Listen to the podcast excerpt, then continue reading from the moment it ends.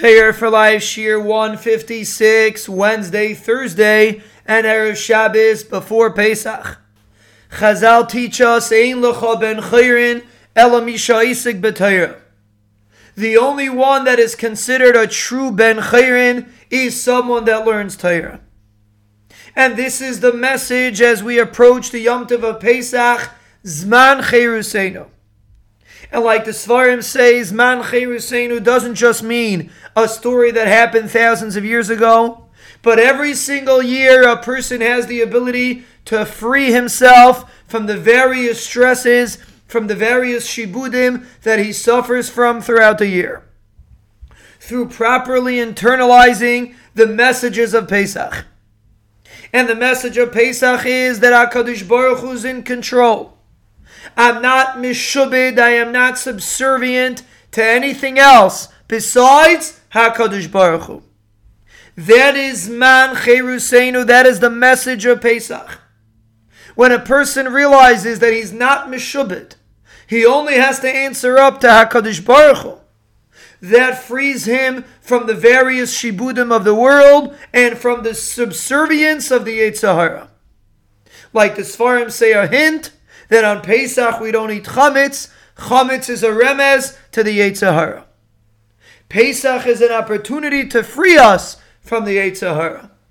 And that is the same concept that Chazal are teaching us. Ein lecha chayrin elamisha isik b'teirah. A person that learns Torah also internalizes the concepts of HaKadosh Baruch Hu's control. Chazal say Barasi Yetzer Hara, Barasi Torah Tavlin. Torah is the antidote for the Yetzer Hara. So therefore, when a person has a strong commitment to Torah, he becomes a free man. He becomes free from the various influences of the world, and he becomes free from the influences of the Yetzer Hara.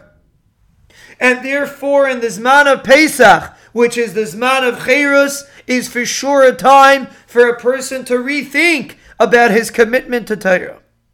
How's he doing with his Shibud to Torah? Is he truly committed to Torah? Is he truly Kaveitim LaTorah? Does he feel that commitment to support others that learn Torah, whether it's monetarily or emotionally? Does he appreciate Chashivas Torah? because a strong connection to Torah in any way that it is helps us develop true cherus.